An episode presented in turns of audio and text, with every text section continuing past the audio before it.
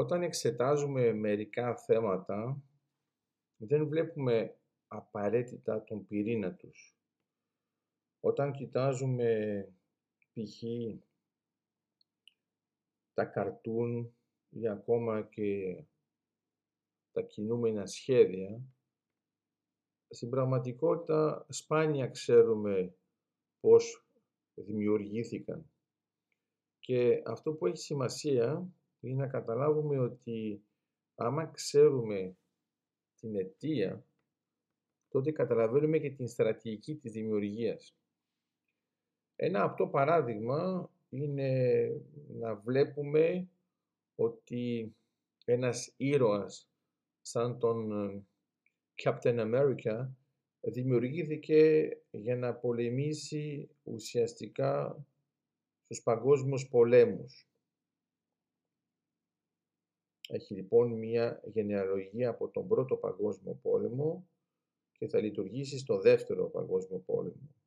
Ενώ θα μπορούσαμε να πούμε ότι απλώς είναι ένας ήρωας ή ακόμα και σούπερ ήρωας με τα κλασικά δεδομένα. Έχει ενδιαφέρον να κοιτάξουμε τη διαφορά που υπάρχει μεταξύ του Superman και του Batman γιατί ε, βλέπουμε ότι ο ένας είναι στο ορατό και γι' αυτό φαίνεται το πρόσωπό του, ο άλλος είναι στο αόρατο και γι' αυτό έχει μάσκα και αυτή η μάσκα επί του πρακτέου και επί της ουσίας είναι απλώς η συνέχεια του σωρό που είναι η αλεπού όταν δεν μπορείς να είσαι λιοντάρι.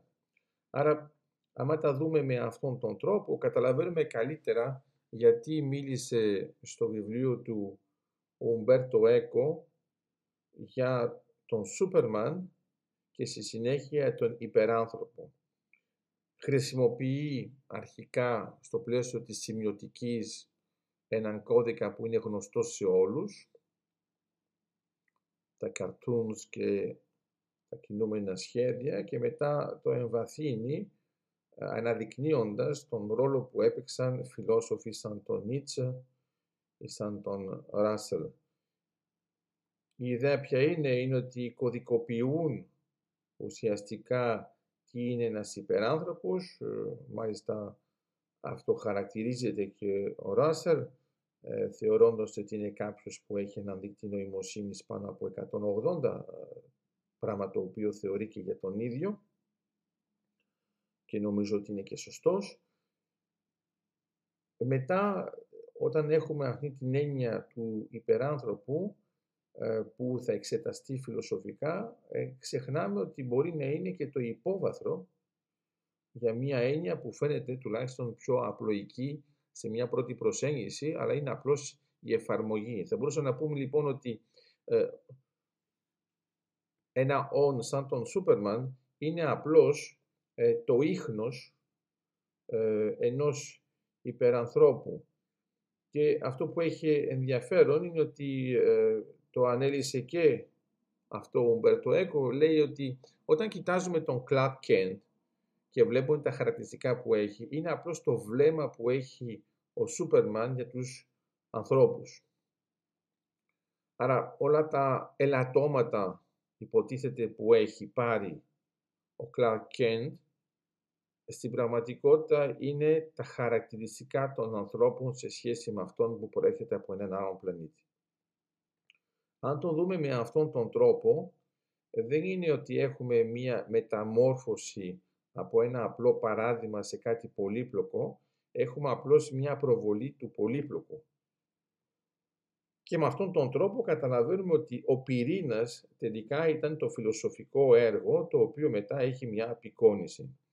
Αν το πάρουμε λοιπόν σαν νοητικό σχήμα, καταλαβαίνουμε ότι μπορεί να κοιτάζουμε επιφανειακά τις εικόνες και δεν βλέπουμε από πίσω τον κώδικα και είναι ο κώδικας που κάνει την διαφορά.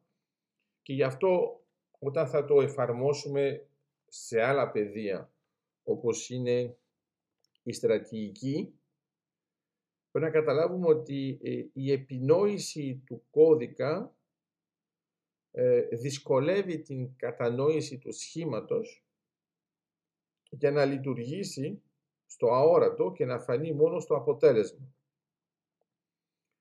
Με αυτόν τον τρόπο μπορούμε να πούμε ότι αν το εφαρμόσουμε και στον τομέα του marketing, ε, δεν πουλάμε ένα προϊόν, πουλάμε μια εξήγηση πρώτα, πουλάμε μια ιστορία.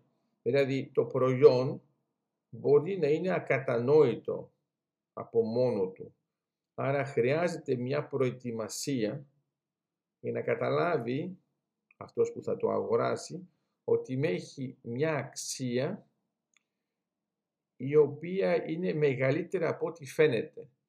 Η προστιθέμενη αξία είναι η ιστορία που θα χρησιμοποιήσει ο αφηγητής για να εξηγήσει το προϊόν και τελικά τι καταλαβαίνουμε ότι ο καταναλωτής δεν αγοράζει το προϊόν, αγοράζει την ιστορία του.